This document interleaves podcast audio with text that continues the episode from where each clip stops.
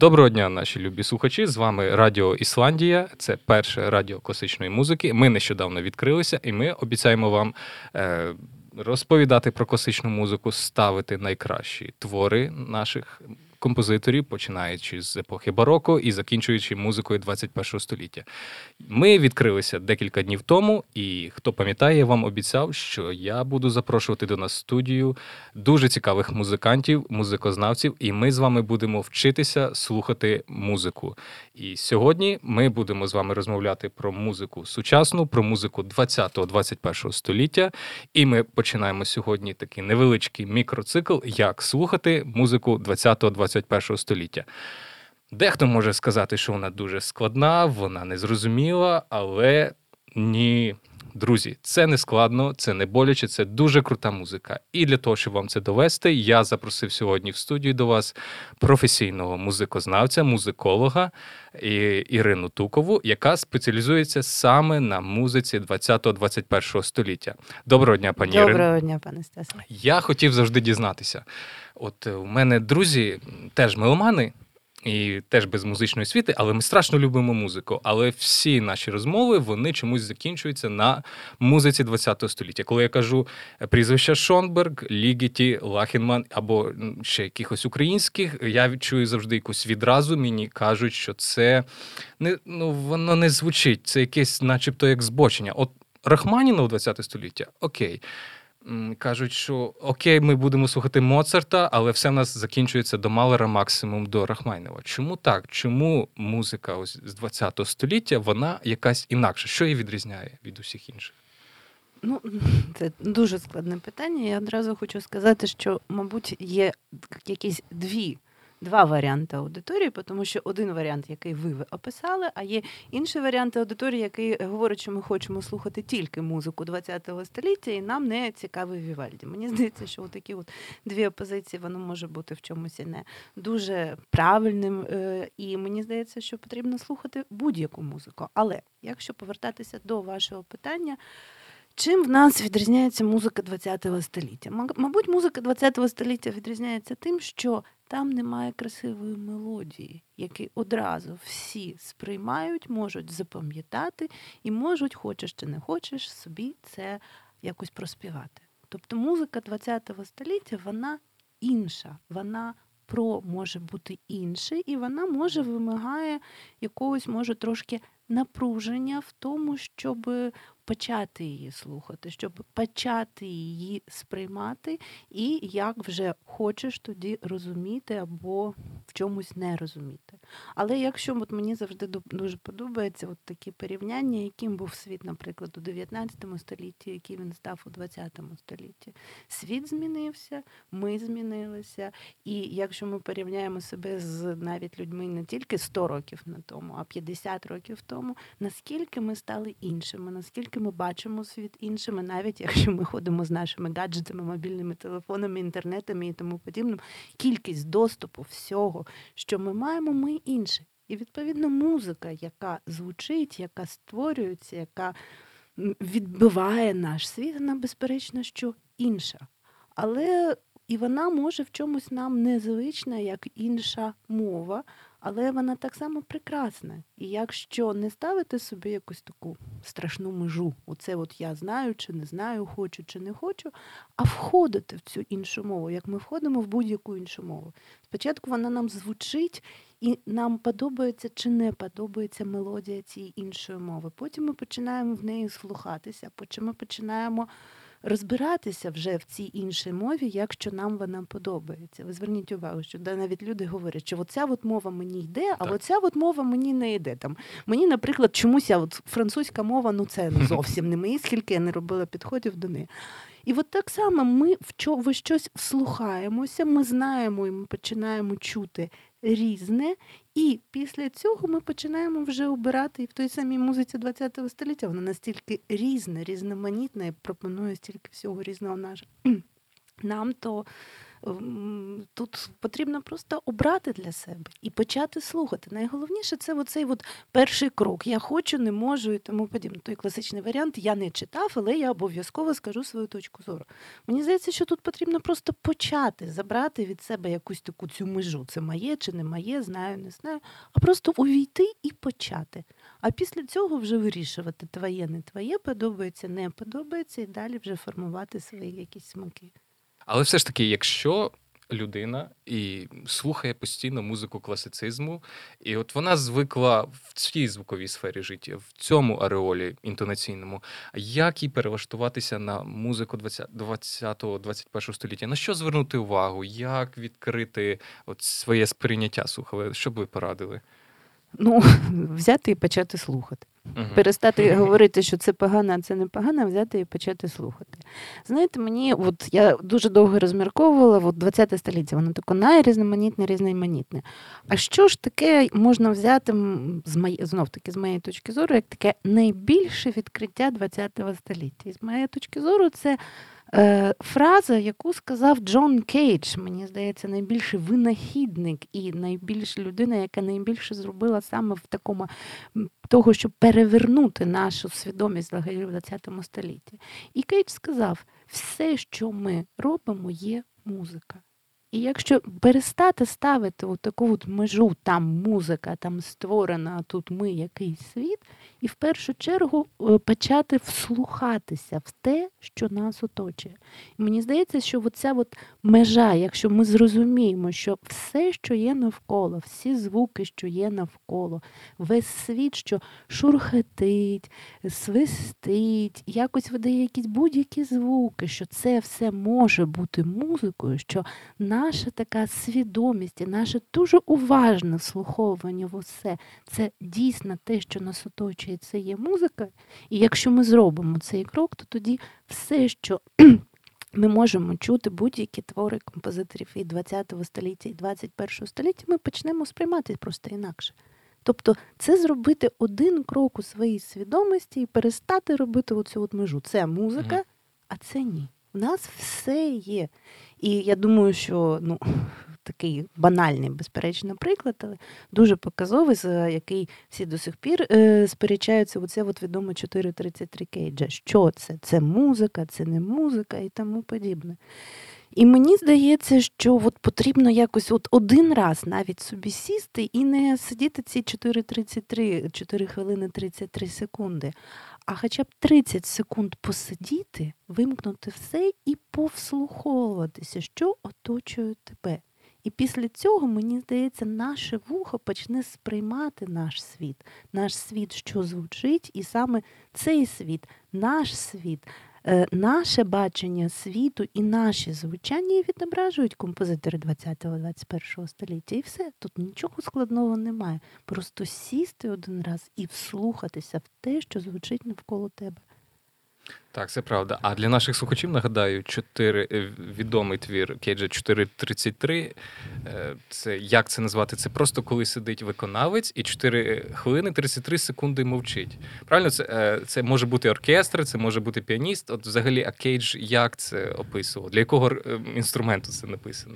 Ну, як це написано для будь-якого складу інструментів. Тобто, з початку це така своєрідна партитура, це своєрідний епатаж який був е, е, е, створений 50, здається, першого року. Я тут можу помилитися, але це те, що завершилося дуже гучним скандалом. Ідея полягає в тому, що спочатку це був піаніст, що виходить піаніст до рояля, закриває кришку рояля, і перша частина він дивиться на годинник на стрілку, і перша частина тиша. Потім він відкриває кришку рояля, цим показуючи, що перша частина завершилась, потім друга і третя частина.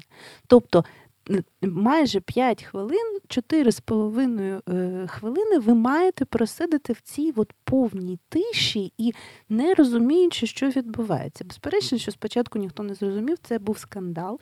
Але мені пощастило, і я от була сама присутня, от здається, що ж це таке? Коли ти сам присутній на живому виконанні цієї музики, тиші, це зовсім такі враження, які просто не можна описати. Тобто, коли сидять люди, люди знаходяться в одному приміщенні, люди прийшли слухати, і їм пропонують слухати оце от середовище, що тебе оточує в цю тишу. І тут спочатку всі просто напружені, їм не можуть дихати, не рухатися нічого. І як поступово це напруження спадає, починається якесь там ковзання, рухання і тому подібне. Ти починаєш чути звук якийсь за вікнами, там якась машина приїхала, і все. І як оце напруження тиші, воно то спадає, то стає більшим, коли виконавець змінює там позу, показуючи тим, що завершилася одна частина, починається інша. І ти себе бачиш в тому часі, що зупинився. Щось відкривається тобі інше.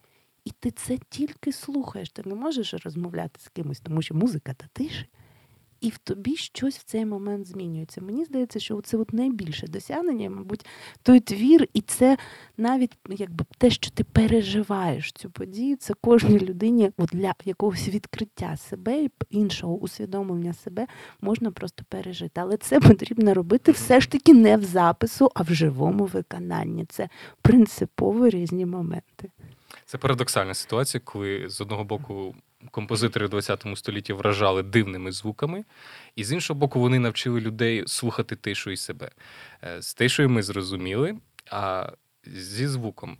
Е, правильно я розумію, у нас, е, коли Кейдж говорив, що музика це все, що звучить навколо нас. Але як це все організувати? Якщо ми беремо музику класичну, ми слухаємо Моцарта, і людина, яка не має музичного світу, я, наприклад, бачу якусь структуру, і мені зрозуміло, як це все рухається. Підсвідомо, але я це відчуваю. Як знайти оцю внутрішню логіку і структуру в музиці ХХ століття? На що от мені вперше звернути увагу, за що зачепитися? От саме за звук. От саме за звук, тому що в чим відрізняється і те, що нам пропонує в першу чергу музика ХХ століття. Я не хочу тут говорити про складні структури, складні там звукові утворення і тому подібне, тому що складнощі, як в усіх, до речі, підкреслюю сферах нашого життя, так і в музиці достатньо. Причому я маю на увазі не які побутові складнощі, а наше складне вже розуміння світу, що нас оточує, складні закони світопобудови, складні там розрізняння мікросвіту, елементарних часток, з яких ми до сих пір там будуємо всі колайдери, нові колайдери, нові процеси, тому що ми хочемо зрозуміти цю складність, як воно зроблено. І так само можемо бачити найрізноманітніші складні саме процеси в музиці ХХ століття. Але це мені здається, це якби інше питання, може в чомусь професійне питання. Тут ми говоримо про те, як нам це слухати. І в першу чергу мені здається, що нам потрібно зрозуміти, що найголовніше, що пропонує музика ХХ століття, чого потрібно е, розуміємо, починати, це звук. Який звук? Музика ХХ століття нам пропонує найрізноманітніші саме звуки. Якщо до цього ми з вами говорили виключно про те, що музика оперує музичними звуками, тобто звуками з певними властивостями, з певною висотою і тому подібне, то музика ХХ століття нам пропонує як музичний матеріал, як звук, що є, все, що звучить. Це будуть і звуки звичні нам, які ми звикли говорити, що це музичні звуки. Це може бути і який-небудь шум, все що завгодно, звуки, що ми можемо там для видобувати там і тому подібне. Тобто, все, що завгодно, з цього починаючи, і ми в це можемо вслухатися. І отут от мені здається, що дуже цікаво, може з чого почати. Та? Не шукати якихось складностей, а взяти дуже багато творів є в ХХ столітті, де композитори займаються, ну я не можу сказати, що дослідженням звуку, але в, в, в чомусь саме так, де твір нам показує життя звуку. І ми можемо споглядати це життя звуком, ми можемо перетворюватися разом з ним. Ми можемо бачити, як е, звук стає більшим або меншим, він стає голоснішим, але або він стає тихішим, як він розширюється у просторі, і може він і звужується. І оце от таке, якби от той от крок, що ми беремо цей звук і починаємо за ним слідкувати. І далі разом з нашою свідомістю, разом з нашим вухом починають за ними йти і наші емоції, тому що ми починаємо жити разом з цим звуком, ми починаємо якось відчувати цей звук. І ось тут народжується та емоція, саме найголовніше в музиці, що вона передає нам оці от емоції руху вперед, якогось гульмування, того, що ми знаходимося в цьому просторі, ми кудись перетікаємо. Тобто не треба шукати якихось там подій, про що нам хотів сказати композитор, чи що композитор відчував в даний момент, коли він писав цю музику. У нас є музика. В нас є звучання, і в нас є можливість розчинитися в цьому звуки, послухати, який він, що з ним відбувається. І от цього, мені здається, можна почати для себе. Тобто відсторонитися і дати собі волю емоціям, щоб розчинитися у звучанні. А далі вже буде щось і далі будемо, чим більше наш якийсь досвід того розчинення у звучанні, тим стає цікавіше в першу чергу. А що може бути ще? А який ще може бути звук? А що з ним можуть бути зробити? І далі приходить зацікавленість і бажання вже слухати цю музику. Фантастика. Я не знаю ще. Яку музику ми будемо слухати, але я вже після ваших розповідей, я вже в космосі, і я вже виявляю, як планети обертаються, як рухається атом. Фантастика. Е, скажіть, треба вже слухати музику, я вже не можу терпіти. Мені вже цікаво. Це прекрасно. Якщо я вас могла так зацікавити, це вже крок вперед. Це дуже цікаво. А що зараз ми послухаємо? Ми зараз послухаємо з вами такий е, твір, ну, мабуть, не весь там фрагмент, а в подальшому, може, ви, якщо вам буде цікаво, ви в своєму ефірі поставити. Повністю такий був італійський композитор Джанчінто Шельсі і який писав музику і е, запропонував писати твори, які ґрунтуються саме на одному звуці. Це було яви такий специфічний винахід. Я знов таки я не хочу йти в біографію Шельсі і розповідати, що там з цим Шельсі відбувалося і чому він це відкрив. Ми маємо цю музику, ми маємо це відкриття, і ми маємо йти за цим твором. не Е, зачаровуюсь якимись там дивними історіями з життя або дивакуватого, або менш дивакуватих композиторів, тому що буває і цікаві історії, бувають і нецікаві історії, і так далі. І цей е, Джанчинто Шельсі в 1959 році написав такий цикл для симфонічного оркестру. Має назву Чотири п'єси, яке має таку маленький коментарій на одному звуці. Чотири невеличких п'єси, вони кожна розробляє один звук. І от зараз я хочу, щоб от далі я не буду вам розповідати, що там відбувається, як. Я хочу, щоб ви спробували це почути. Давайте почнемо от просто перша п'єса, от як можна сидіти певний час і милуватися тільки одним звуком у виконанні цілого оркестру. Тобто композитор написав цілий твір для симфонічного оркестру на одному звуці. Я правильно все зрозумів? Одна частина на одному звуці, друга частина на другому звуці, тобто чотири звуки, але вся частина це один звук. Мені дуже це цікаво. Ті, хто нас слухає, давайте перевіримо, як це взагалі звучить. Отже, Джатін Джатінто Шельсі чотири п'єси для симфонічного оркестру. І це буде перша п'єса. Це ми слухаємо першу п'єсу.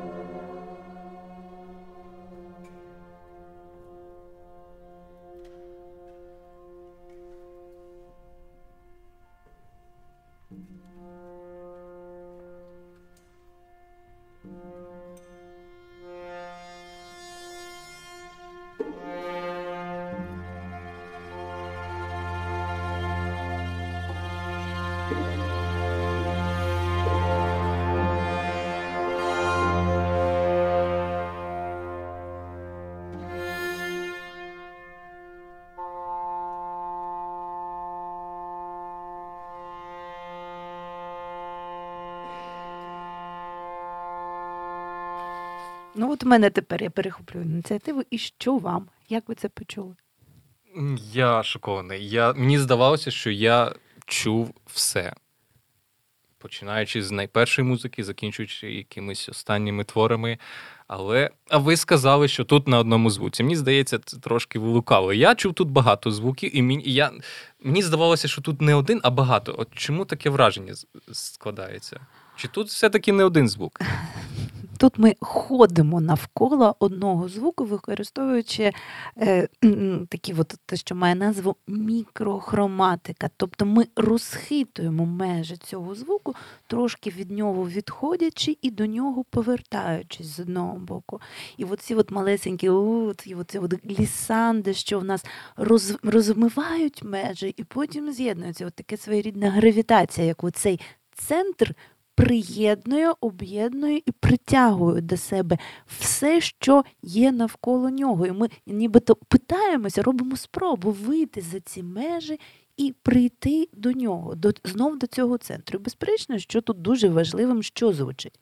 Тому що дуже важливо, що в нас є великий оркестр, що в нас є різні тембри, і те, що ми вслухаємося в те, як звучать інші інструменти. Тут же ми чітко даємо собі вже акцент. о, щось нове зазвучало.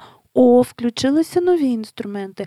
О, воно трошки ці от інструменти від'їхали від цього звуку і повернулися в нього. Тобто це своєрідне, знаєте, ну, така асоціація, як ядро атома, яке притягує до себе от різноманітні електрони, тобто різноманітні частинки, які від нього якби відходять і до нього ем, знов приєднуються. Ми можемо почати з цього, або ми можемо от цього от хвилювання, настільки от у нас є цей центр, чи він буде це тримати, чи куди він, до чого, як ми можемо відійти до цього центру? І чи повернемося ми до нього знов? І оце от напруження туди, вперед, наскільки ми можемо відійти, і наскільки ми до нього можемо повернутися. І якщо от ми от, оце от хвилювання, от воно є, те, що в нас саме звучить, саме звук, ми починаємо якось переживати за цей звук, ми починаємо якось емоційно з ним разом бути. Мені здається, от один з варіантів того, як це ми можемо слухати. Безперечно, що не можна кожному ну, якби, нав'язати свою точку зору. Може, в чомусь я тут і нав'язую свою позицію, те, як я чую. Але я хочу ще раз сказати, що це мій варіант вслуховування. В кожного може бути свій варіант слуховування, якщо ми щось для себе визначимо. Але найголовніше, щоб це не було просто якесь там формальне щось ми фіксуємо. Ми живемо в цьому просторі, ми живемо з цією музикою, ми даємо якесь таке переживання. Але вже що, як, які в нас виходять ці емоції, це щастя музики, що вона дає кожному свої різні емоції. Ми з цими емоціями далі можемо існувати. Це інші емоції, які не завжди можемо отримати від чогось такого або побутового, або інших видів видів мистецтва, тому що музика це окрема, це от саме ця емоція, емоцію, яку не треба нам переводити у слова, а та емоція, в якій ми можемо знаходитися, яка може давати нам велике задоволення. І от в цьому мені здається і це щастя, і те щастя, що нам дає саме музика ХХ століття, тому що це відкриті, оголені, нічим не заховані емоції, в яких ми можемо знаходитися. І може в цьому це от наше щастя є. Це дуже цікаво. Просто прекрасно. І от Мені здається, тут ще така цікава річ. От ви сказали перебувати в цьому просторі. Тому що мені так здається, коли слухаєш от якусь музику, не знаю, Моцарта або Шопена, ми завжди кудись ідемо. От Особливо Бетховена. Ми от починаємо, ми так на старт і пішли вперед. І ми завжди знаємо, до чого ми прийдемо. Зараз ми послухали цей твір, от ми в цій точці опинилися, і ми нікуди не рухаємося. Ми просто обертаємося, і наче нічого не відбуває. І це якісь такі справді музика не йде кудись, а наша думка лише рухається, якась наша емоція. Як взагалі композитор зміг це зробити? Як він зміг так працювати з часом? Взагалі, часто композитори так робили таку музику якусь статичну, в якій ти просто перебуваєш. Чому саме ось так вони робили? Як гадаєте? Це безперечно, що доволі складне питання. Мені здається, просто що ну давайте почнемо з того, що не вся музика ХХ століття це оце от перебування. Це ми з вами говоримо про одну сферу. Якщо ми візьмемо іншу сферу, наприклад, музику, ну те, що можемо сказати, більш традиційно, ну як приклад, е, візьмемо музику Шостаковича. Безперечно, що тут іде такий самий рух, у нас є певна мета, і ми рухаємося до цієї мети. Є інша музика, де ми знаходимося і ми споглядаємо за чимось. Тому і щастя, музики ХХ століття, що вона пропонує кожному на свій смак, ви можете обрати все, що завгодно. Тут найбільше, найвеличніше різноманіття, що теж може бути. Але музика, оця, от те, що нам е, якби споглядальна, те, що дає нам можливість зупинитися і знаходитися в цьому просторі, вона може в чомусь і відповідає тим новим нашим уявленням про світ, який сформувалися тільки у ХХ столітті. Оцей от момент такого світоспоглядання, як з дуже далекої відстані, або як з землі ми споглядаємо з вами за якимись там чорними дирами чи дуже далекими планетами. Нічого там зробити, слава тобі, Господи, не можемо. Ми можемо тільки на них дивитися, ми можемо їх дуже довго вивчати, і ми починаємо щось нове для себе розуміти. Мені здається, в чомусь може бути тут така аналогія з тим, що відбувається. З іншого боку, безперечно, що ми говоримо вже з вами в першу чергу. Е, у музиці західноєвропейської традиції, взагалі для європейської ментальності характерний є цей рух вперед, пізнання, аналіз і якась зміна середовища, що нас оточує.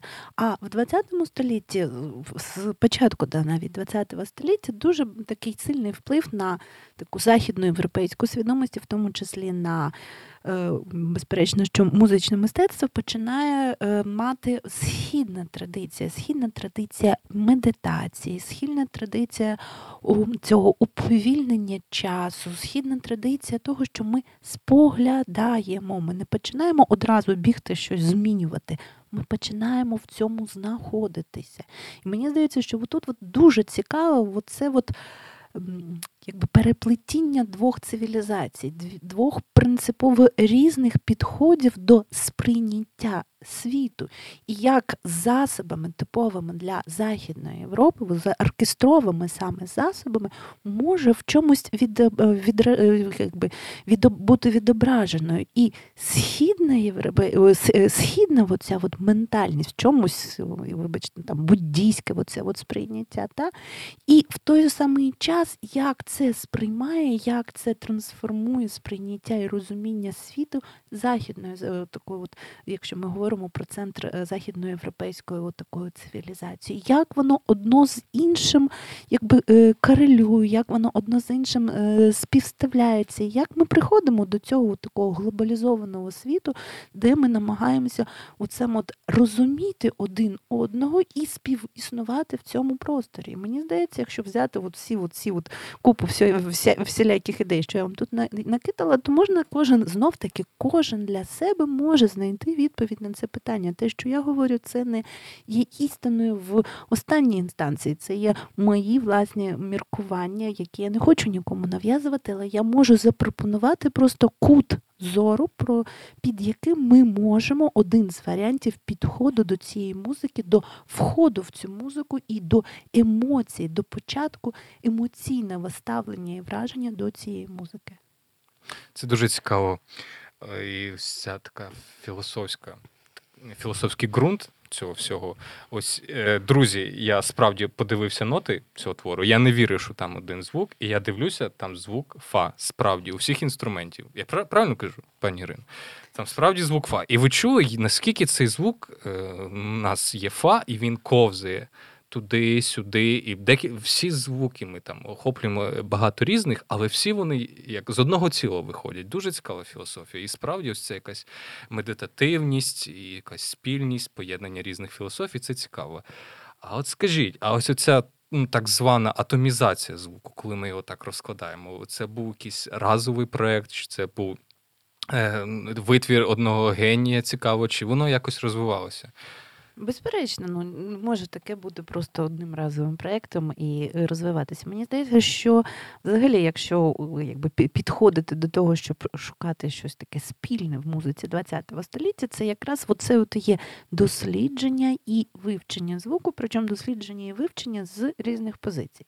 І тут ми переходимо з вами до другого прикладу, який я би хотіла, щоб ми послухали, про який ми поговорили. Це Е, е, частина знов таки великого циклу французького композитора Жерара Грізе. Е, цей цикл має назву Акустичні простори. І Цей цикл писався Грізе е, багато років, і я б хотіла, щоб ми з вами послухали. Я ж не знаю, як повністю, тому що вся частина звучить е, біля 20 хвилин. Одну з от, частин цього циклу, що має назву партіель, або якщо перекладати, це обертони, і цей твір написаний 1975 року. Що цікаво, що цей твір знов-таки написаний для симфонічного оркестру, тобто це акустична музика, це без використання в звучанні певної електроніки. Але сама тут, от без того, щоб поговорити про ідею е, всього циклу даного твору, просто неможливо, тому що сама ідея Грізе полягала в тому, що він досліджує в цьому циклі і в е, різними способами в даній конкретній частині саме життя звука. Саме ми можемо з вами, як під дуже такому уповільненому часі, під якийсь мікроскоп, розглядати, що відбувається всередині одного музичного звука. Як він живе, з чого він складається, де в нього низькі звуки, де в нього високі звуки, чи він весь однаковий у часі, чи час в ньому пришвидшується, коли в ньому якісь складові частинки, які в ньому є, як вони е, одна з одною корелюють, як вони одна з одною співставляються і тому подібне. Тобто, оцей от партєль, саме обертони, Грізе намалював нам уповільнену картину, як розгортається звук мі великої октави. На початку в нас звучить в контрабаса цей звук мі. І потім він починає перед нами перетворюватися. Тобто виходить, що в нас не один звук, а цей звук складається з безлічі часток. Те, що має назву Абертоновий звукоряд, тобто ми тут переходимо вже до фізики звуку да акустики, як воно все одне з одним працює. І от от саме цей твір це інший підхід. От Тут я б сказала, що це точно, що західноєвропейський підхід до звуку. Ми маємо це все проаналізувати, зрозуміти і за цим всім прослідкувати. Але безперечно, що Грізе нам не робить просто анатомічний аналіз, комп'ютерний аналіз звуку. Він далі вносить вже знов-таки сюди своє свою емоцію, як живе цей звук, скільки стадій його розвитку є, як ми від нижчого піднімаємося до найвищого, як від повільного ми все пришвидшуємо, пришвидшуємо, пришвидшуємо час. І в цьому дуже низькому звуці в нас з'являється щось високе, неймовірне, швидке, що просто захоплює наш подих. Це от таке от художнє дослідження, яке теж є дуже, мені здається, показовим і цікавим саме для 20 ХХ століття. Тому я пропоную, що треба послухати. Обов'язково ми продовжуємо нашу звукову одіссею, і зараз ми послухаємо е, Жерар Грізе, Партіельс. Правильно сказав? Так. Партіельс. Мені здається.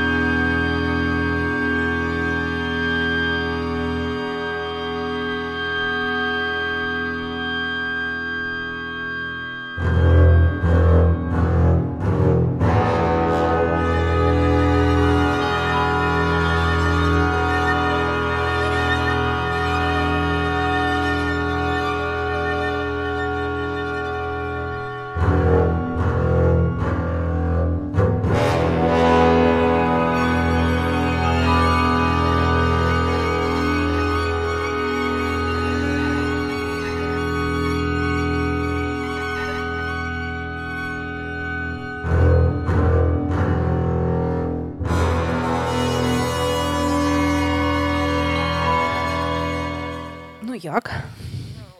Вау!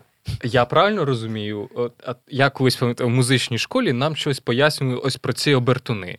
І там була дуже така дивна схема, там була якась нотка внизу, і нам пояснювали, ось є в нас нота до, а ось це її обертони. Розумієте, як хочете це, але ось з цього складається. І там була така схемка від там найнижчої нотки і до гори. Так ось як воно все звучить. Так, от ви тепер почули, як звучить ваша оця от вся схемка. Безперечно, що це тільки е, на на початку далі ви чули, що вона розгортається далі, далі, далі. Але ось вам звучить як ця схемка. Тобто це показано нам наживо, без якогось такого спеціального обладнання. Я навіть люблю це дуже показувати моїм різним е, слухачам, як це може звучати, як звучать ці дійсно обертони без якихось саме там можна в Ютубі, ви знаєте, знайти все, що звучить, і будь-які лекції з будь будь-якої теми, але от саме в художньому сприйнятті, як це звучить, мені здається, що це дуже і цікаво просто для себе, як такого певне пізнання того, що ми на вуха тепер чітко можемо зрозуміти і е, якось для себе чітко не тільки емоційно, але й раціонально пізнати те, що дійсно один звук, який ми сприймаємо як цілісність, насправді він дуже складний за своєю будовою, що він складається з багатьох оцих от призвуків, багатьох обертонів, і в залежності від того, як там у нас ці обертони звучать і тому подібне, далі вже виходить нам поділ на звуки музичні, не музичні і тому подібне. Тобто далі ми не будемо йти, тому що це складне питання саме фізики звука. Саме музичної акустики, але оця от ідея, от самі от просто вдумайтесь, що раніше таке просто було неможливо.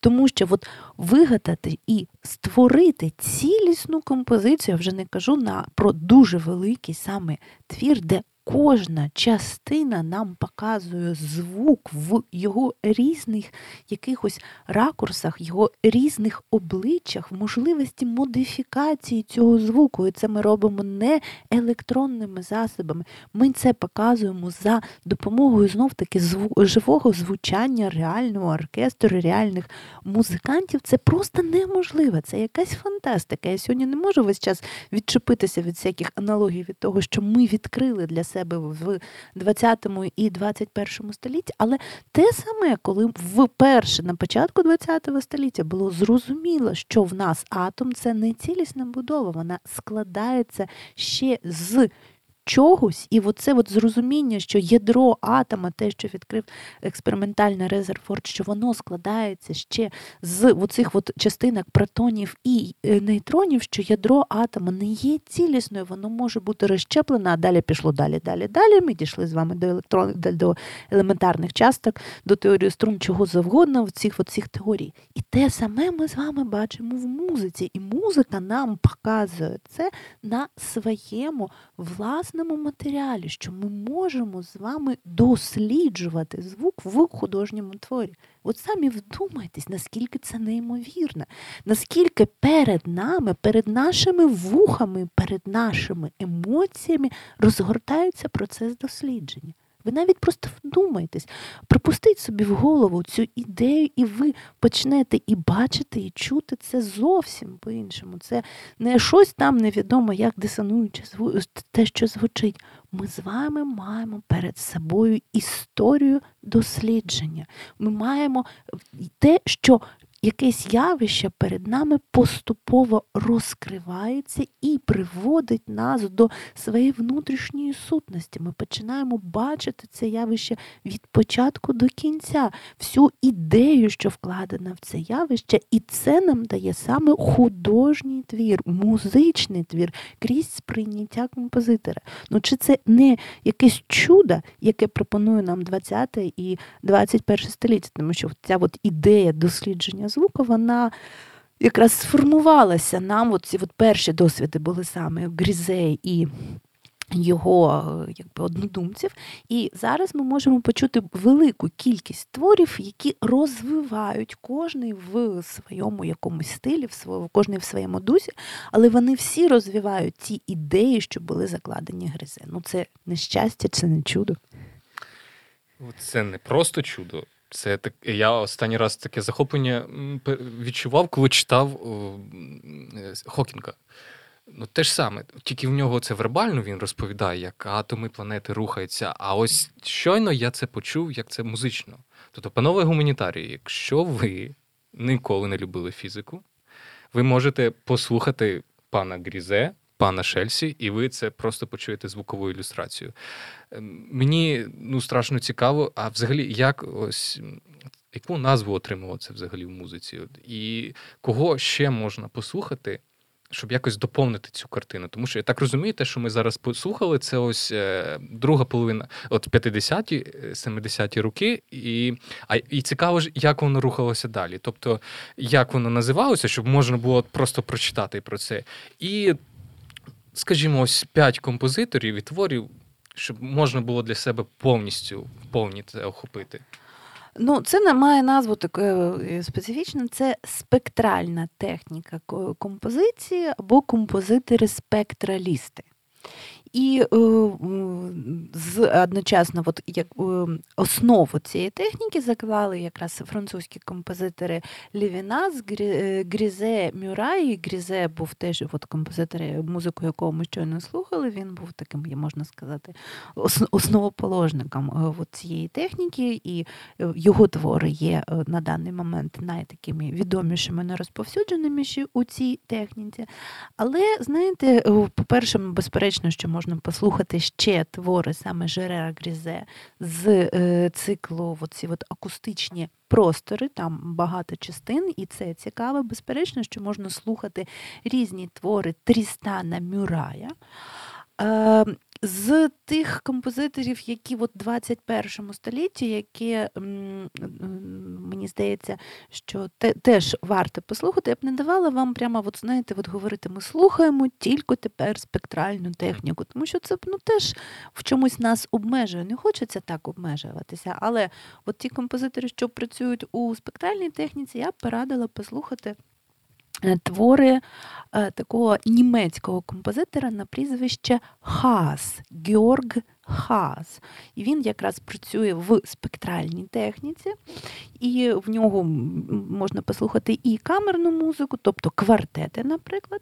Але в нього є такий фантастичний твір, який б я б дуже всім радила послухати. Твір написаний у 2010 році для шости роялів, які по специфічно налаштовані з такою мікротоновою е, е, темперацією. Тобто у нас звук кожного роялі вони не дають, наприклад, натискають звук ля, і от всі звучать роялі в унісон. В них є різниця, вже мікрорізниця в тому, як цей ля буде звучати на кожному з цих роялів. Тобто це спеціальна така.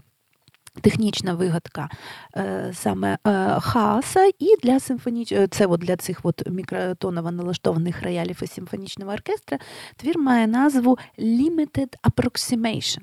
Я, чесно кажучи, боюсь якось перекладати це, тому що як я не роблю спробу, в мене щось таке криве виходить. Я навіть ходила, запитувала в знавців англійської мови, і ми ніяк не можемо це нормально перекласти. Ну, щось таке можна сказати, що обмежене зближення, якщо так перекладати, але в Ютубі ніяких ніяких українських перекладів назви цієї немає. Так що Limited Approximation я б вам е, радила також послухати.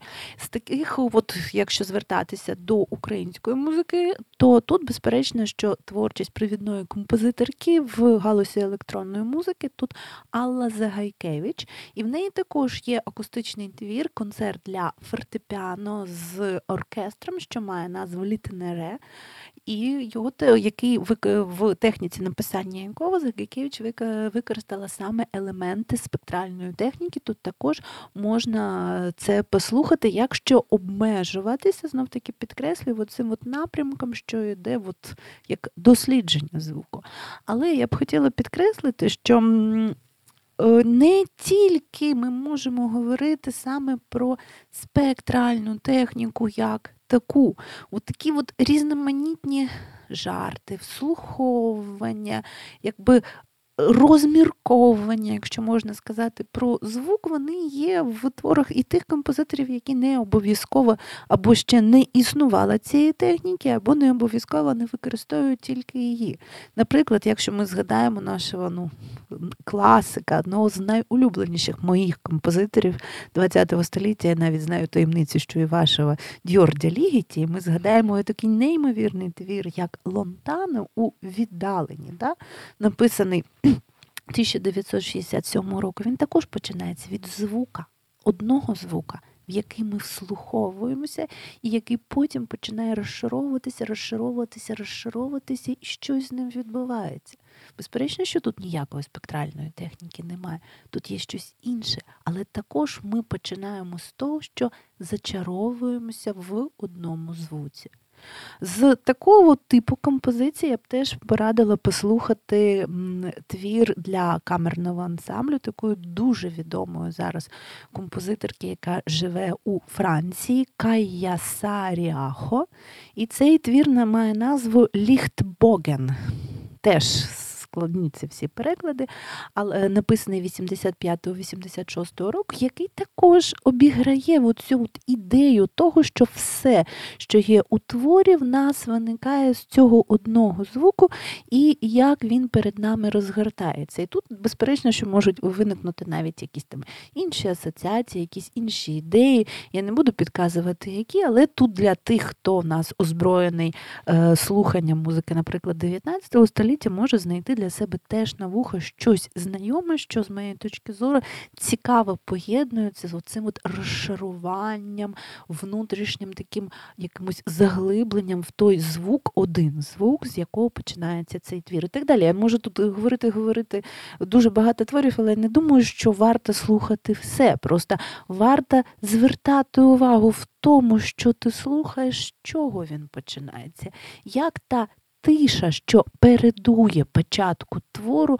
як вона починає якби умузичуватися, якщо можна так сказати, композитором, як вона починає нам бути захопленою саме звуком. І починаючи вже від цього питання, від цього зацікавленості в тому, як ми зараз почнемо, мені здається, і вже починається наше захоплення саме і твором, і тим, що далі буде саме музикою пропонуватися нам. Друзі, щойно нам відкрили цілий якийсь величезний всесвіт з одного звуку. Це неймовірно цікаво.